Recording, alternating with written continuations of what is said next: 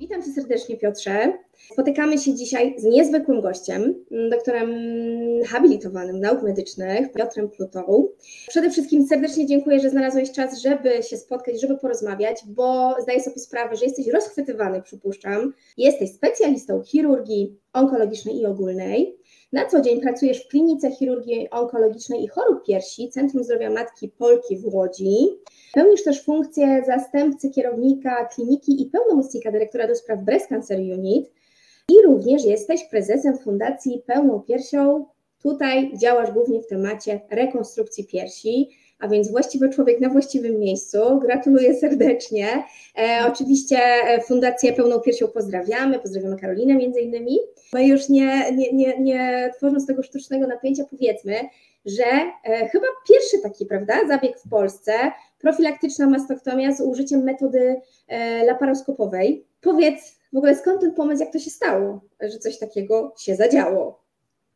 E, to znaczy tak, faktycznie e, wykonaliśmy już e, nie, jed, nie, nie pierwszą, bo już też mamy więcej zabiegów mastektomii profilaktycznych, do których wykorzystujemy laparoskop. Prawidłowa nazwa to się nazywa endoskopowa mastektomia z, z rekonstrukcją piersi.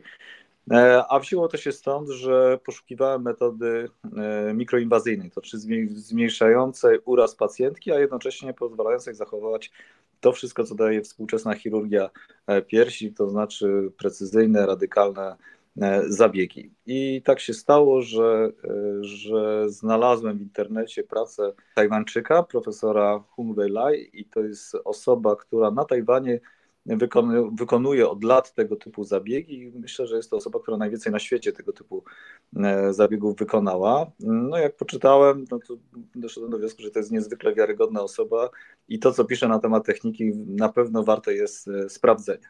Mm, jak wpisałem dalej w Google nazwisko, to się okazało, że e, za miesiąc organizuje kurs z laparoskopowej czy endoskopowej e, mastektomii, ale także zabiegów robotowych. To, były, to są warsztaty na kadawerach, czyli na zwłokach, plus wykłady e, i, i że to wszystko się dzieje na Tajwanie. I po prostu zapłaciłem, kupiłem bilet i poleciałem. I taki kurs ile trwa?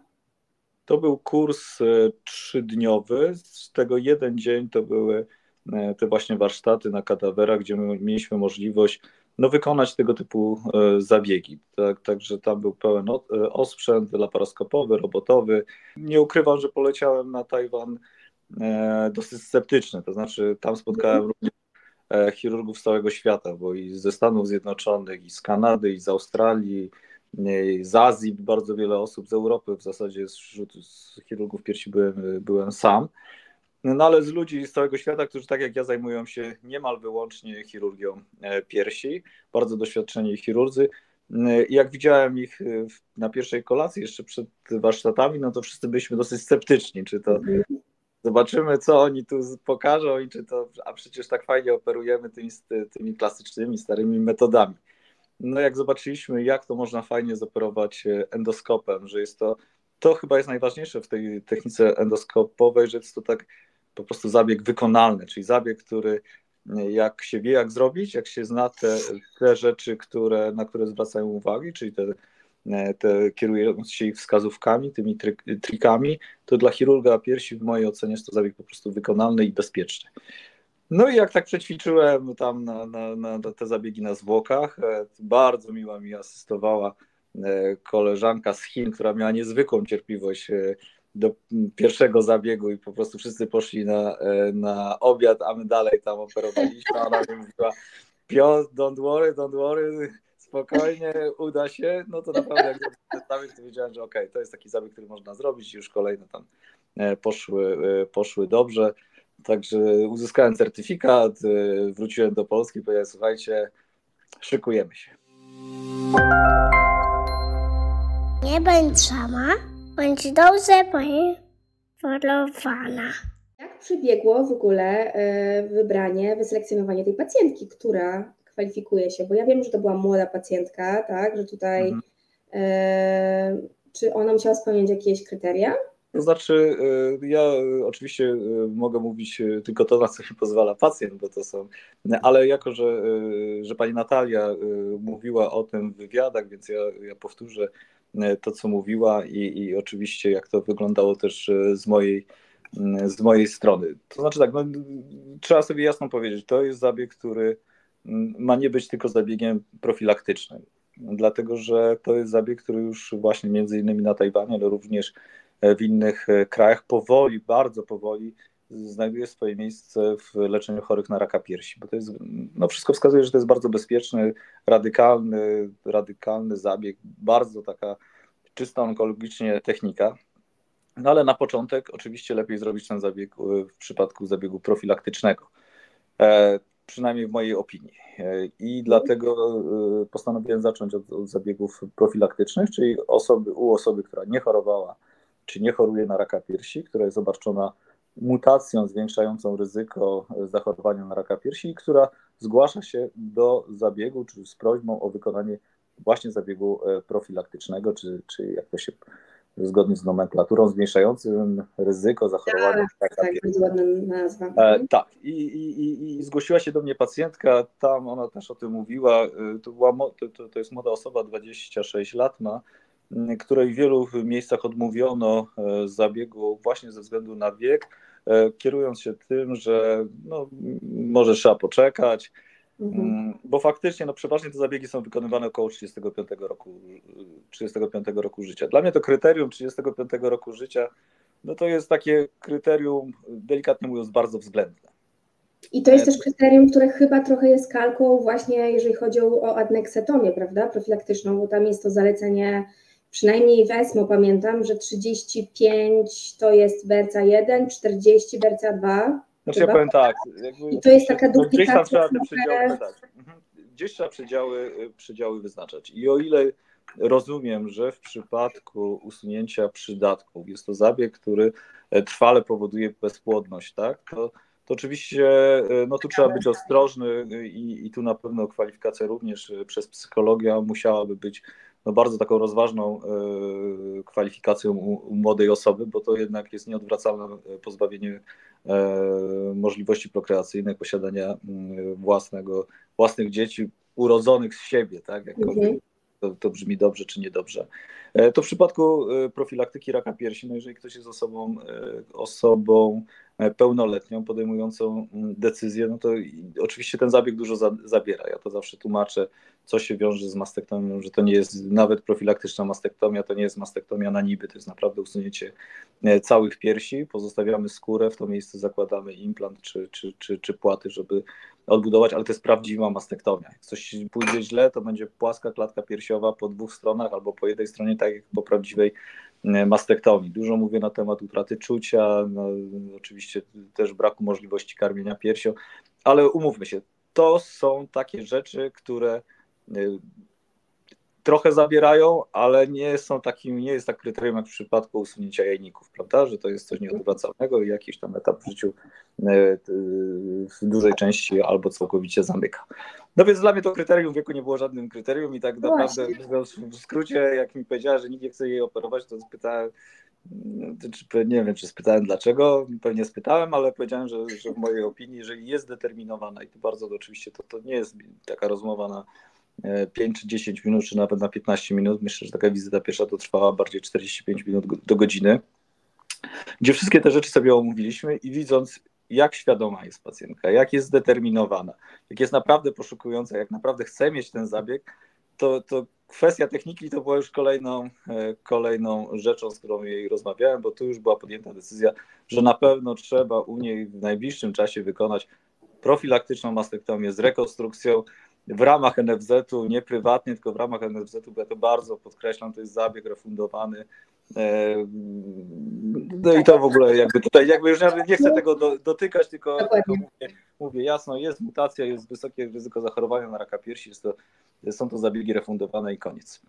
E, no i a potem, jak już to wszystko powiedziałem, jakby ustaliliśmy, e, że, że po prostu jest decyzja o zabiegu, omówiłem, omówiłem możliwość wykonania rekonstrukcji piersi, to znaczy amputacji wykonaną techniką endoskopową. No jak teraz to już wszyscy wiedzą, bo też się o tym, tak jakby to, to taki temat, który, o, o którym w wielu miejscach już można usłyszeć, no to, to, to było takie duże zaskoczenie pacjentki, bo przecież nikt o tym e, tak naprawdę w Europie nie mówi, czy nie mówi. E, no i e, powiedziałem, jakby tutaj, e, bo też to też takie pytanie na pewno wielu z Was się w głowach rodzi, jak to się stało, jak namówić pacjentkę na pierwszy zabieg, na który de facto wykonywało się gdzieś tam tylko trenując, tak? Od razu powiem, ten zabieg ma ogromną, niesamowitą, fajną cechę, że jest zabiegiem odwracalnym. To znaczy w każdej chwili tego zabiegu zabieg endoskopowy można zamienić na technikę otwartą.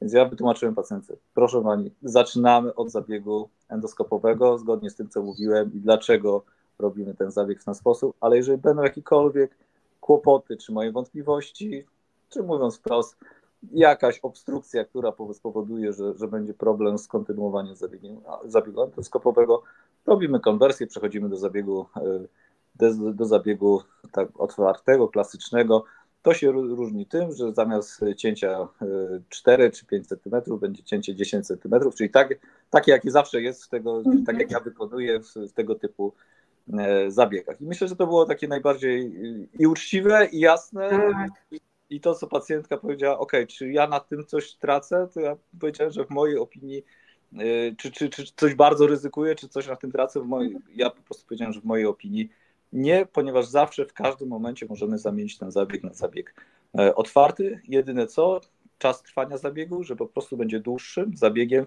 niż zabieg wykonywany techniką klasyczną przeze mnie. Czyli tak jak zawsze robię. I mhm. ona się podkreśliła, pacjentka była zdrowa, nieobciążona, więc to kryterium czasu trwania zabiegu nie było kryterium.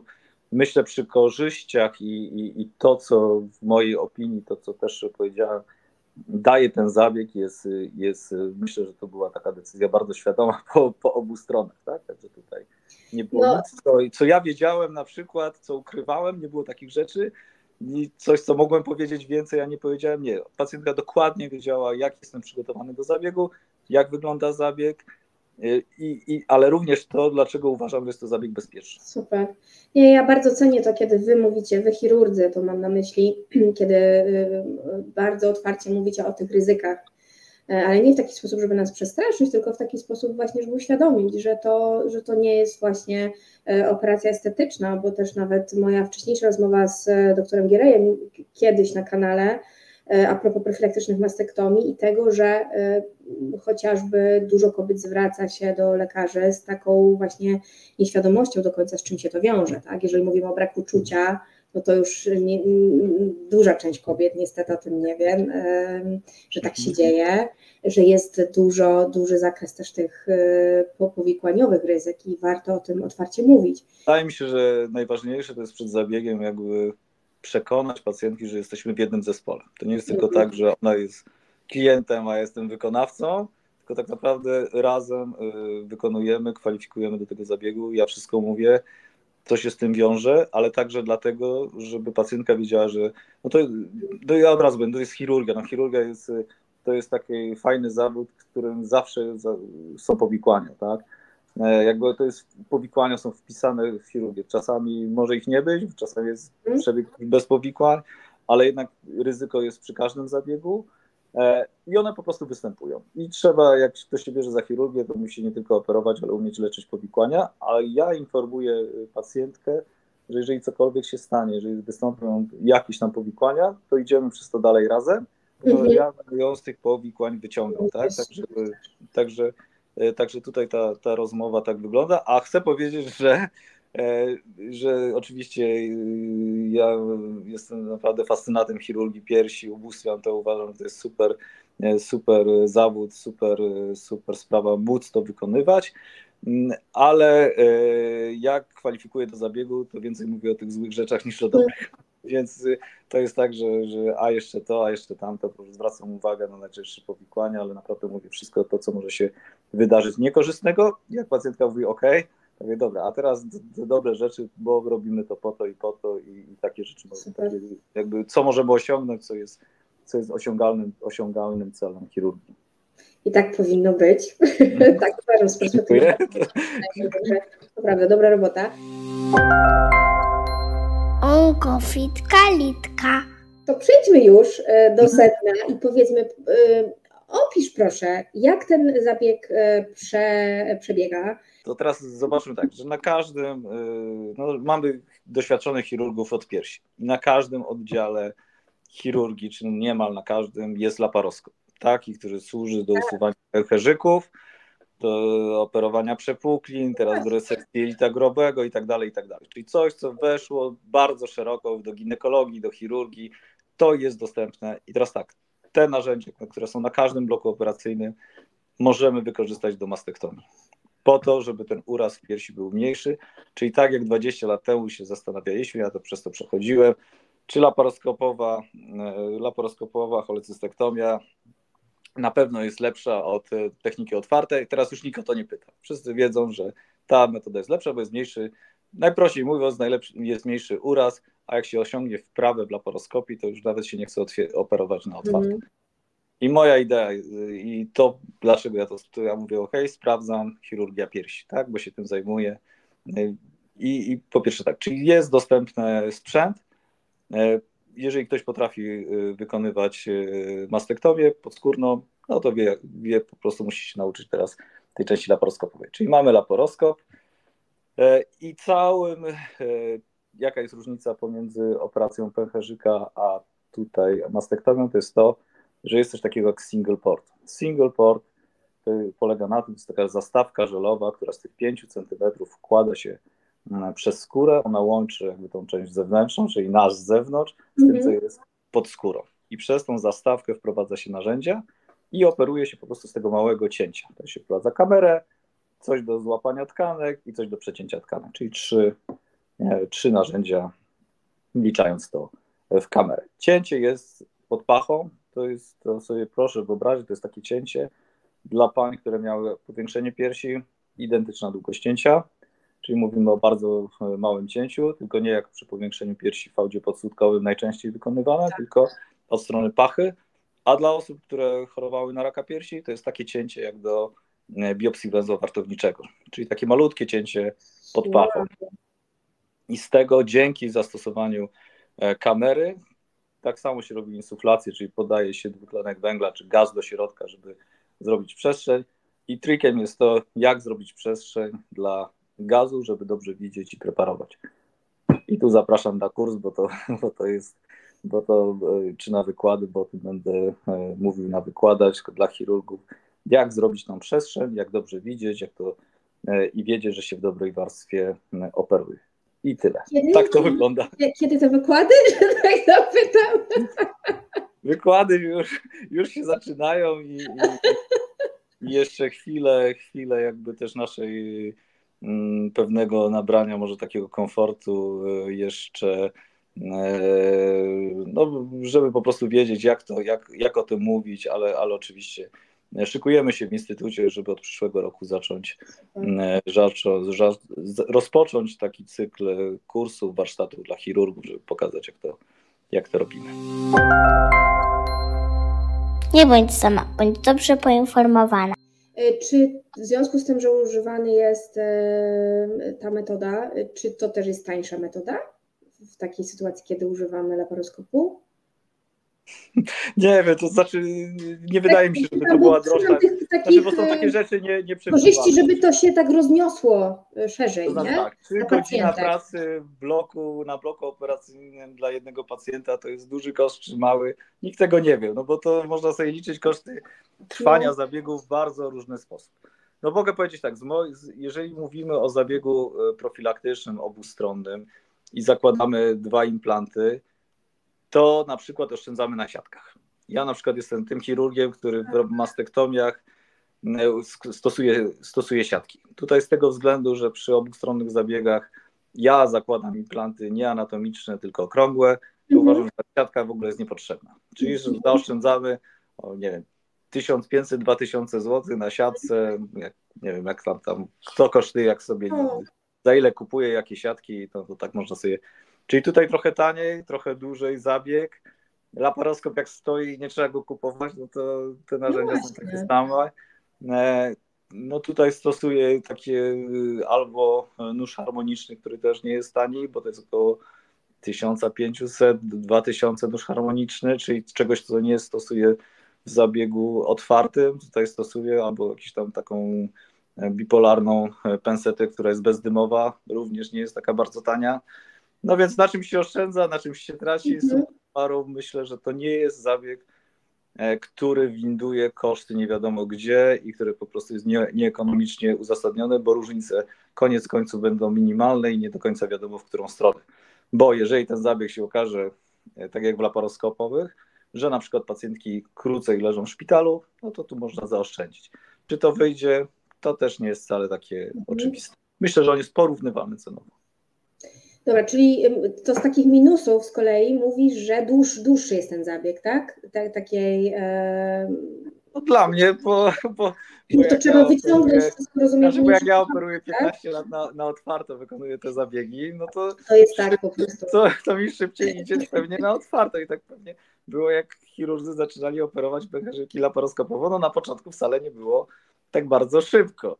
Mhm. E, to znaczy, też sobie powiedzmy, no, z tym postępem medycyny w chwili obecnej kryterium czasu ma coraz mniejsze znaczenie. Ponieważ znieczulenie z ogólne jest postępowaniem niezwykle bezpiecznym. Prowadzenie pacjentów w chwili obecnej z bardzo nowoczesnym sprzętem jest naprawdę bezpieczne. Więc jeżeli ktoś nie jest bardzo obciążony, nie, nie, nie ma niewydolności serca, niewydolności oddechowej, e, to ten czas dla niego, dla jego organizmu, ta godzina, myślę, że nie ma takiego, uważam, że nie ma takiego mhm. znaczenia. To to kryterium czasu byłbym bardzo okay. ostrożny, żeby tak nie, nie mówić, a że coś tam 15 minut mm -hmm. szybsze to jest lepsze, a to co 15 no minut tak. dłużej, no to tu, tu, tu akurat bym. Ale oczywiście, no jeżeli ktoś jest bardzo obciążony, to trzeba zrobić zabieg najprostszy, najszybszy, żeby po prostu zminimalizować w ogóle ryzyko znieczulenia do, do minimum, tak? I to wtedy, to wtedy mogłoby mieć znaczenie. A powiedz co z węzłami chłonnymi, bo jeżeli mówimy nie tylko o profilaktycznej mastektomii, ale też mhm. mówimy o właśnie wykorzystaniu tej metody do zabiegów e, raka piersi, to mhm. nawet w sytuacji, kiedy pacjentka ma zajęte węzły chłonne i istnieje tutaj potrzeba usunięcia tam, nie wiem, piętra węzłów czy, czy jakiejś większej grupy, czy to też można zrobić wtedy tą metodą? Można, też, też na tym kursie robiłem limfadenektomię. No, to jest trochę trudniejsze wykonanie laparoskopowe, e, przynajmniej dla mnie. E, to znaczy tak, ja myślę, że nie ma w ogóle e, problemu w przypadku biopsji węzła wartowniczego. Mało tego, to cięcie do mastektomii, do biopsji węzła wartowniczego to jest to samo cięcie i tej samej długości, więc de facto uważam, że pobranie węzła wartowniczego nie ma, nie jest trudnością. Zastanawiałbym się, czy to, bo tam to troszkę jest inna pozycja w trakcie zabiegu, czy ma to wpływ, tak jak rozmawiam z kolegami, którzy wykonują e, zabiegi w rakach piersi, według ich nie ma wpływu. Na pewno z tego ułożenia, które ja teraz zacząłem, bo trochę zmieniłem technikę, trochę tam zmieniłem to ułożenie, wymagałoby e, trochę zmiany położenia pacjenta w trakcie zabiegu, żeby usunąć wszystkie węzły chłonne. I teraz ja bym się zastanawiał, czy jeżeli się usuwa wszystkie węzły chłonne, wtedy jednak tak na otwarto, to jednak trzeba większe cięcie zrobić. No musiałbym się zastanowić, czy to, czy tu korzyst... Mamy te... To, większe. Tak, mamy, tak korzystamy coś z tego, że jest laparo, e, zabieg endoskopowy, czy nie. No jeszcze, no, jeszcze, jeszcze jakby tutaj dopiero szykuję się, układam sobie w głowie, więc na to nie odpowiem. Do biopsji węzła wartowniczego uważam, że, że, że to jest zabieg jak najbardziej. To samo cięcie, tutaj nic naprawdę się nie traci i, i, i, i, i jakby nie widzę w tym żadnego problemu.